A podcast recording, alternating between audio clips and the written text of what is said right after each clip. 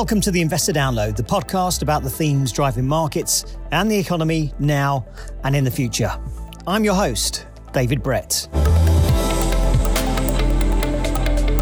Hello, everyone. I hope you're all well. Back in March, I spoke to fund manager Jean Roche and research analyst James Goodman, part of the FTSE 250 team, about the phenomenon of the 30 bagger companies which have returned at least 2,900% or 30 times their investment over 30 years.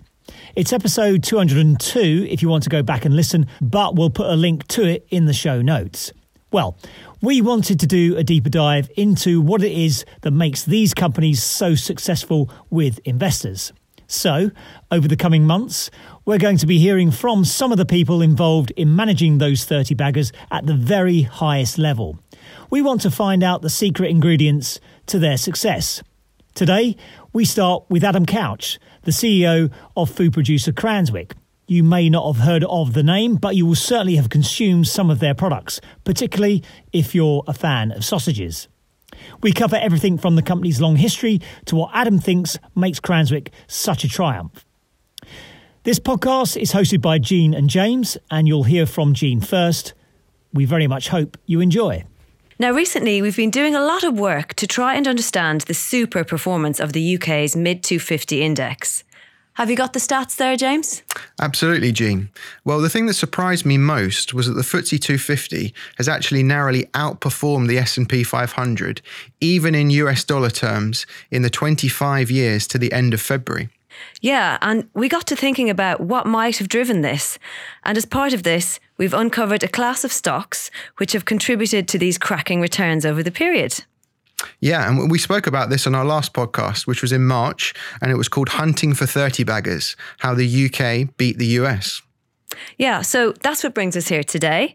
Um, we have managed to persuade the CEO of one of these companies, Adam Couch. Welcome, Adam. Thank you to come and sit on the podcast sofa with us. Adam is, of course, the CEO of Cranswick. So, Adam, we've known each other for about 10 years now. We have indeed. Yeah. Um, and I remember I used to see Cranswick as an income stock. Um, but since 2013, the shares have actually tripled, which suggests that there's a lot more going on. And just to underline the wonderful returns Cranswick shareholders have enjoyed, £10,000 invested in Cranswick at the start of 1991 is worth over 2.3 million today with dividends reinvested. The shares are up over 230 times. But we're not just interested in the financial returns, are we, Jean? Of course not. Um, we're very keen to hear more about the person and the management philosophy behind this great success story.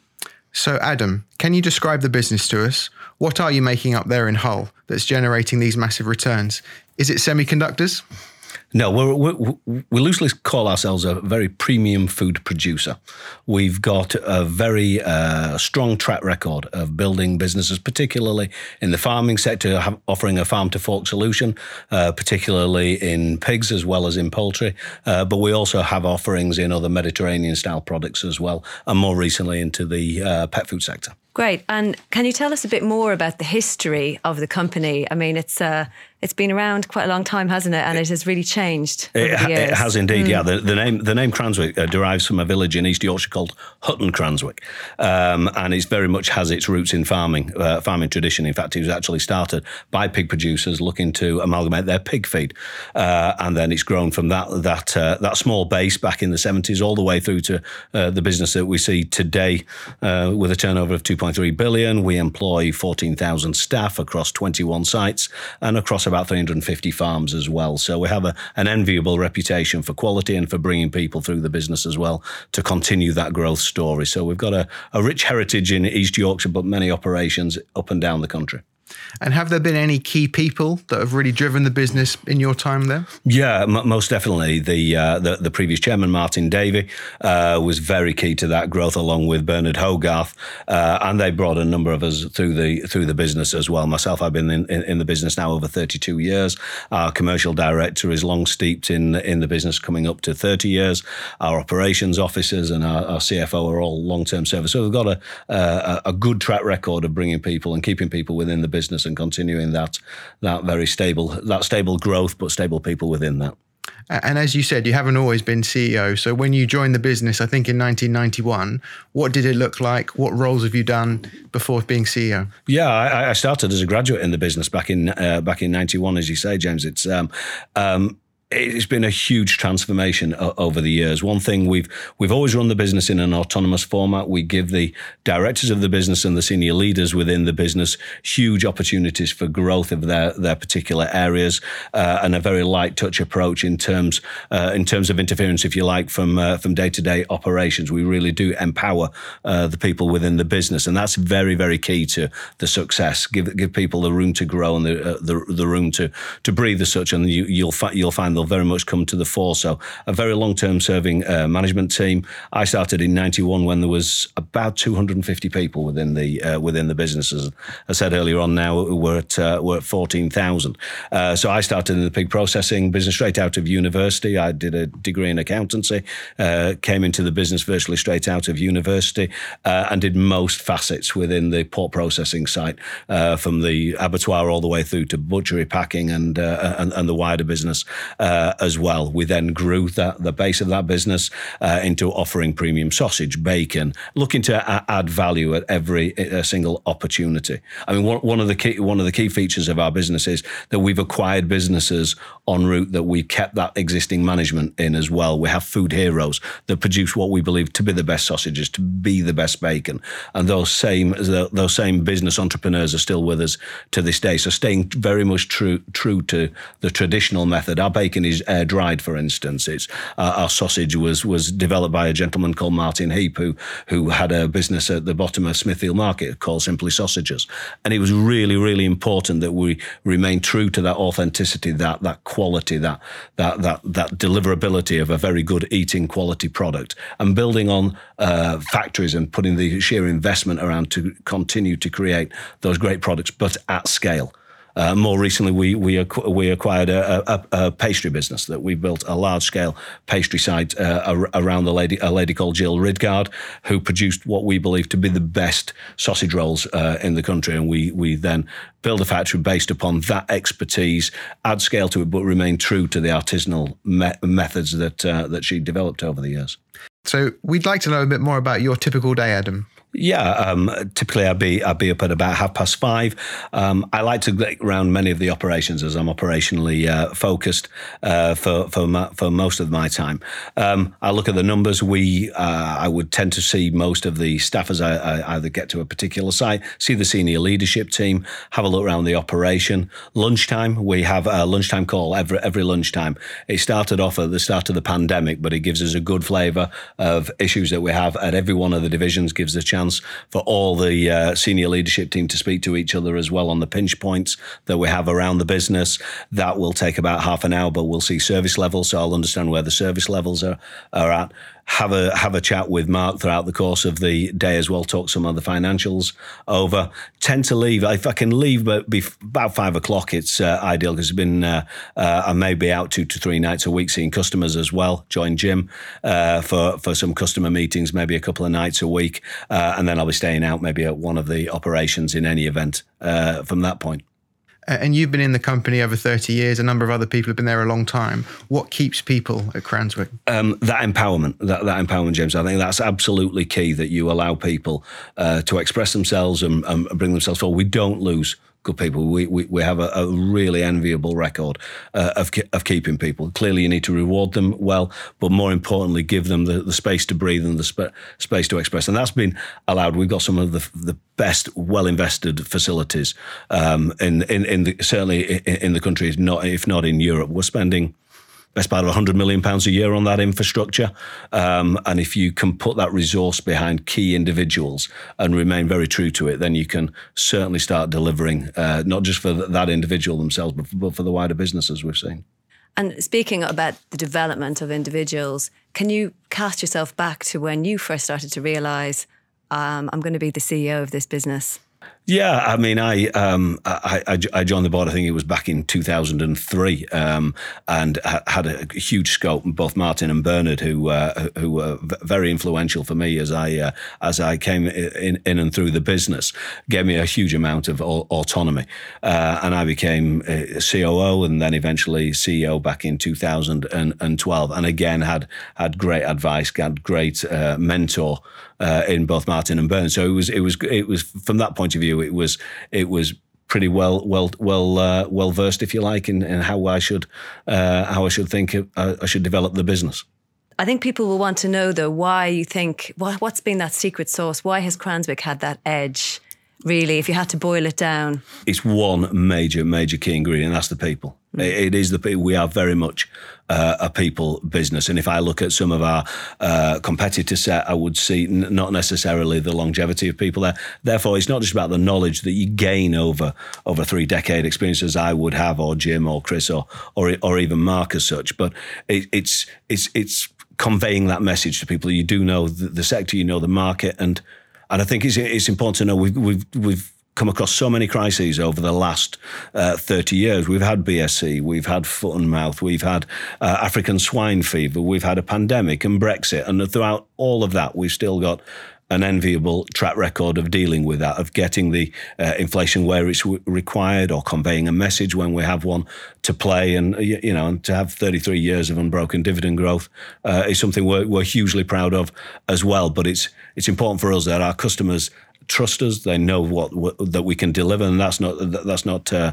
from an investment thesis. Of course, that's from a product delivery day in day out, seven days a week delivery for what is really 364 days a year. You know, we're only missing really Christmas Day nowadays in in delivering to customers. So that's really important, and that innovation as well, bringing innovation, key innovative themes to the market as well, is also very very key to that. On Apple Podcasts, Spotify, or wherever you get your podcasts. You're listening to the Investor Download. Well, actually, we've spoken about the highs. Maybe we could hear about some of the lows what what sort of stood out from that perspective to begin with? Uh, yeah, I, I, I, suppose as some of the, the key areas, uh, animal disease is often is often a, a, key feature. We, you know, we're 100 percent self sufficient in, in poultry, uh, and we're 50 percent self sufficient now in the pigs that, that we produce. But it's keeping a watchful eye uh, on those on those prevalent diseases. Avian influenza in more recent times is something that has been uh, been a challenge for us. But we manage it again. It's down to the people again. They're having a really good team on that biosecurity and understand understanding how biosecurity is so vitally important to a business such as ours as well. So they can be challenges as, as much as anything else, but I think the way we deliver and overcome those is also a key feature of ours as well. Um, maybe you could touch on the philosophy of the business when you encounter uh, you know, a case of disease which is common within the industry. How do you go about dealing with that? Yeah, I, I mean, having uh, would have would have agricultural directors both for the pig side as well as the poultry side. They'll be very very close. Again, huge amount of knowledge, huge amount of knowledge within the sector. The the way they uh, operate the biosecurity now, we'll tend to shower in and shower out of facilities. That wouldn't have been commonplace if you'd have uh, even gone back even ten years ago. That wouldn't have been commonplace, and it is becoming common now. Animal welfare is clearly a key key feature in there as as well. So you've got to be give huge regard for that. But having that knowledge, having that skill set, and that ability of the people that were uh, uh, that, that, that having to make these decisions on the ground, and, and giving them your fully support as well when they want to action something. And the better, uh, the better half, the highs. What stands out for you there? Um, move into poultry. Um, what is it now? Six, seven years ago, I'll move into poultry. Uh, a, a, real plus point. We we we invest heavily. We invested ninety million pounds in a facility uh, back in 2019, and, and it took best part of two years to build the actual site itself. Um, yeah, that, that was a real again. Uh, it's a people thing, having the right people, not just build a site. And typically, when we are building these these these operations, these huge uh, facilities and infrastructure, it's two years to build them, and it's then two years before you really feel your way through. So it's a long term project, but having the people there from beginning to end and delivering on that that that was a really uh, a real key high uh, for me. And we like the poultry sector now. We were very much uh, considered pigs and, uh, and and pig meat and adding value to pig meat products to move into poultry and do exactly the same. And building numbers of facilities. We built what four facilities in the last two years. So we, we like investing. We like investing in the in the infrastructure, and we think we can make a difference by premiumizing products that are already there, focusing on key areas that we think we can genuinely add value to. And just on the poultry industry, that hasn't attracted lots of investment. I think there's a good statistic on Eye being the first site in quite a while. Yeah, I, Eye was the first processing facility to be built in 30 years. Uh, and we, we, you know, we, we like that sector, as I say. I mean, we, we from from a zero start in five years, it's that's about a twenty percent of revenues now. So that's a, a huge feature uh, for us, and, and we, we like that sector. And we continue to invest in the in the main business as well, of course, in the in, in the pig side as well. If you going back three, four years ago, we were we, we had no farming operation of any note. Today, we're fifty percent self sufficient, which is again testimony not just to the guys that are driving that business forward, but to the uh, to the confidence that we have in both of those sectors. We shouldn't forget as well either, both in the pig meat and the poultry sector, they're very good value protein sectors as well, and that is a really key feature. They're both versatile and a good value as well. We were talking just before we, we went on there about if you'd inflation adjusted poultry, what, what was that statistic? Yeah, like? yeah, we, we were working some statistics earlier on, um, James. Was, uh, I think uh, a chicken back in 1969 was 41 pence. If you tied that to inflation, you'd be well into £8.50, maybe close to £9. Now, with inf- inflation adjusted, and, and poultry today is still, you can still buy a whole chicken for £5. So it is a very, it shows the, the kind of value and, uh, and the proposition that's been put forward, if you like, from a, an economic basis of just where where, where poultry fits. And I, I think um, we should probably thank you at this point for the McCrispy burger. Yeah. Um, that might have been a high for you potentially developing that product. Were you personally it, involved in that? It, it was indeed. I, I, you can you can probably thank Jim more that more, mm-hmm. more than I can, and a, a, gentleman called Carl Mead who runs that that particular operation as well. Are, are, very key to that that development and those relationships that we we built as well. We built a super facility up in Hull that does breaded breaded products. So we can offer an entire complement now a fresh chicken all the way through to breaded uh, and cooked as well. And that's that comes out of that site in uh, in East Yorkshire, and that's it's only been open twelve months, uh, and we've got a lot of exciting products coming through that facility now, and uh, not just at food service, and you touched on them McCrispy, but at the retail front uh, front shelf as well. Look forward to trying some of them. Now, onto the serious business of capital allocation. Um, and we should probably have a bit of a shout out to your CFO, Mark Bottomley, right here, because um, he's the man in charge of the checkbook there. Um, but James and I have noticed through studying, uh, looking for be- the best businesses, um, that the ones which a generate significant amounts of free cash and then b reinvest it well are the ones that that do the best um, and I don't want to make you blush, but we did calculate some numbers before you got here, James. Have you got them? Yeah, hand? I do. mm. We mentioned the poultry investment, four new facilities in the last couple of years. But since you've been CEO, we've calculated that you've spent over 670 million pounds on capex, all while delivering attractive returns on capital, paying a steadily rising dividend, and operating with minimal debt. So, Adam, um, how do you decide where to invest? Um, we're fortunate that uh, cash constraint hasn't been a feature of, of, of, the business. We've generated cash. We do generate cash, as you've uh, as, as, you've as you've rightly pulled out there. Um, we will always look for areas where we can add value. Those are the key metrics for us. Where can we actually make a difference? I touched upon uh, pastry uh, early, earlier on. The meze offering is another key area. That that centre plate on dips and hummus, and those are uh, are very key key areas. And we bought a business last year called Ramona's, who's uh, uh, has Ramona's Kitchen has the best the best hummus product that we we'd actually taste in the marketplace. Ramona c- comes with a business. We now build a site based upon uh, that type of product. So again we'll only do something where we know we can actually make a difference for it, whether there are attractive returns as well and where we can make a difference. Pastry I touched on, as I said before, but hummus is another key, key area. So always look for efficiencies, always put a lot of investment around automation where you possibly can as well to make yourself best in class as well as the most efficient operator within that space. But that not being constrained by cash is a very key area. So we will back the guys then when they come forward with their uh, with their proposition. And as I touched on before, 100 million pounds a year request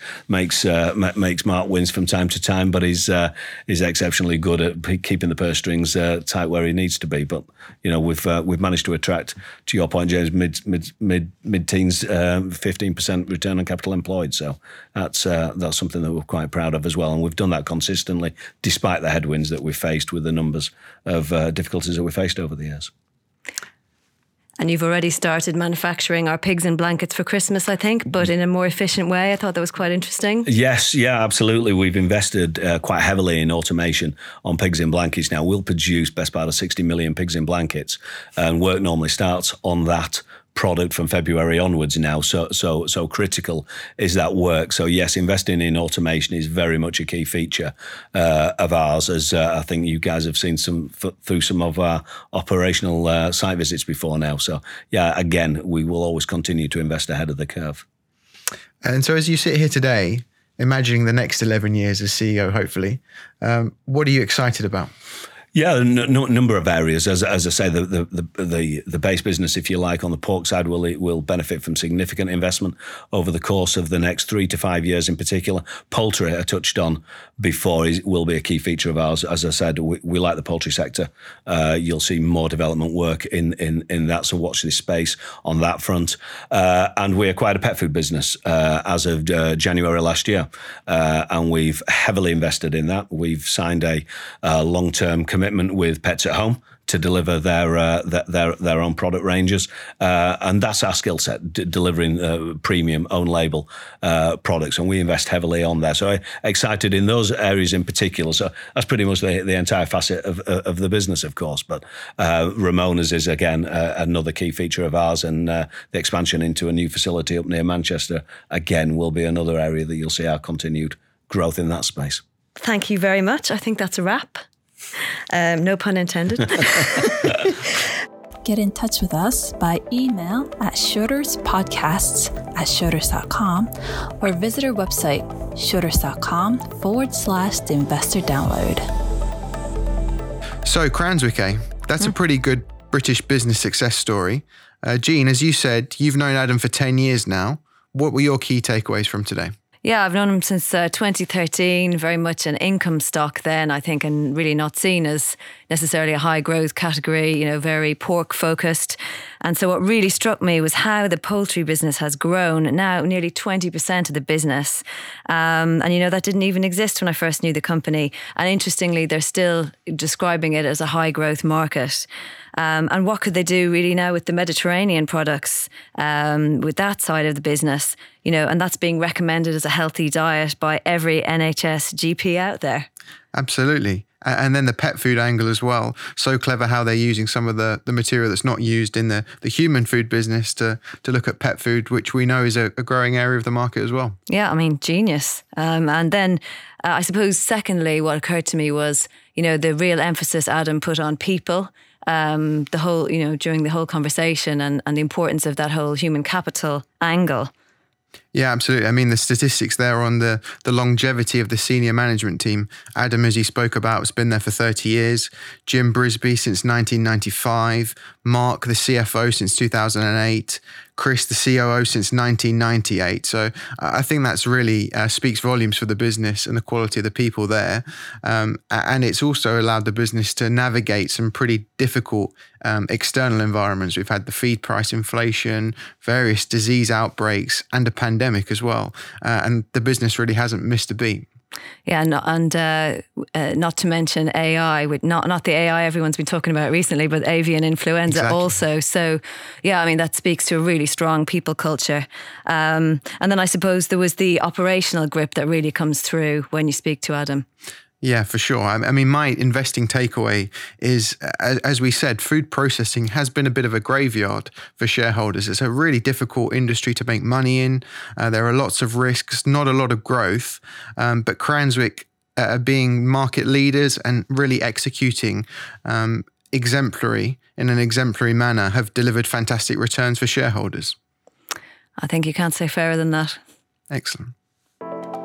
Well, that was the show. We very much hope you enjoyed it. If you want to find out more, check out our website, schroders.com forward slash the investor download.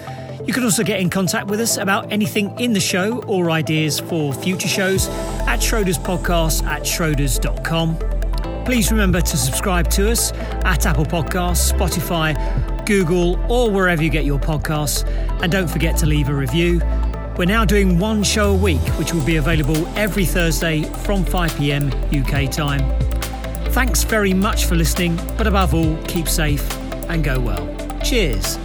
The value of investments and the income from them may go down as well as up, and investors may not get back the amounts originally invested. Past performance is not a guide to future performance. The information is not an offer, solicitation, or recommendation of any funds, services, or products, or to adopt any investment strategy.